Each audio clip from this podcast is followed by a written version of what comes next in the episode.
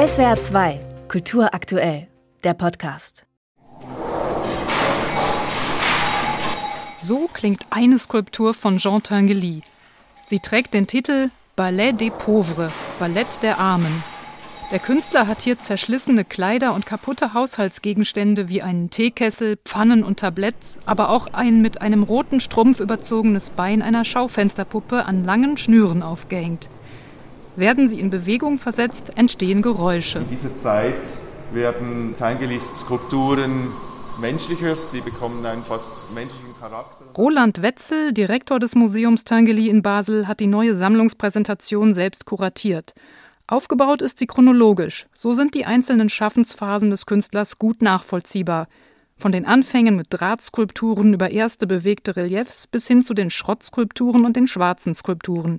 Die frühesten Werke sind aus der Mitte der 1950er Jahre. Und 1959 hat er dann eben diese Metamatik geschaffen und damit eigentlich den ganzen Kunstbegriff in Frage gestellt.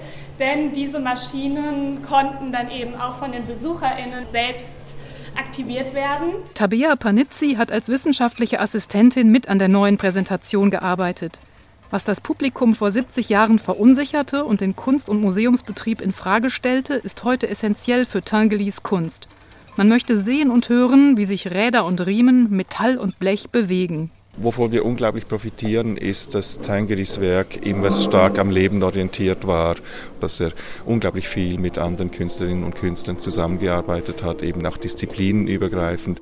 Neu im Museum ist das Werk Eloge de la Folie aus dem Jahr 1966. Es sieht aus wie ein vergrößertes Uhrwerk aus miteinander verbundenen Rädern. Tinguely baute dieses monumentale Wandbild zum gleichnamigen Ballettstück von Roland Petit. Es ist also eigentlich ein Bühnenbild und damit ein Zeugnis von Tinguelys interdisziplinärem Schaffen. Zu Tinguelys Kunstprojekten gemeinsam mit Freunden und Kollegen gibt es historische Filme und Fotos, Briefe und Dokumente, Hörstationen mit Interviews und zahlreiche Konstruktionszeichnungen aus seiner Feder.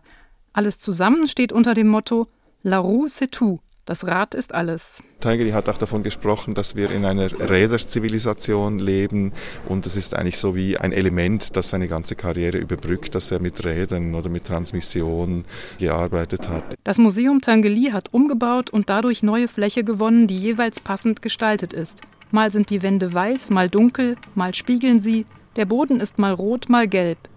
Die Werke sind so ausgeleuchtet, dass auch ihre Schatten an der Wand sehenswert sind. Dieser Erlebnischarakter in einem Museum, das war was ganz Neues in den 60er Jahren.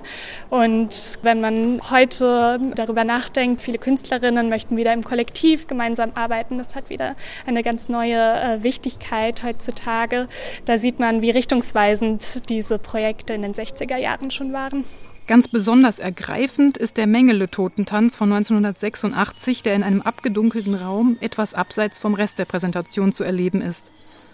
Schrott und Tierschädel bewegen sich wie in einer Geisterbahn. Tangeli stellt Makabres und Karnevaleskes direkt nebeneinander und es bleibt damals wie heute jedem selbst überlassen, in welcher Weise das zu deuten ist. SWR 2 Kultur aktuell. Überall, wo es Podcasts gibt.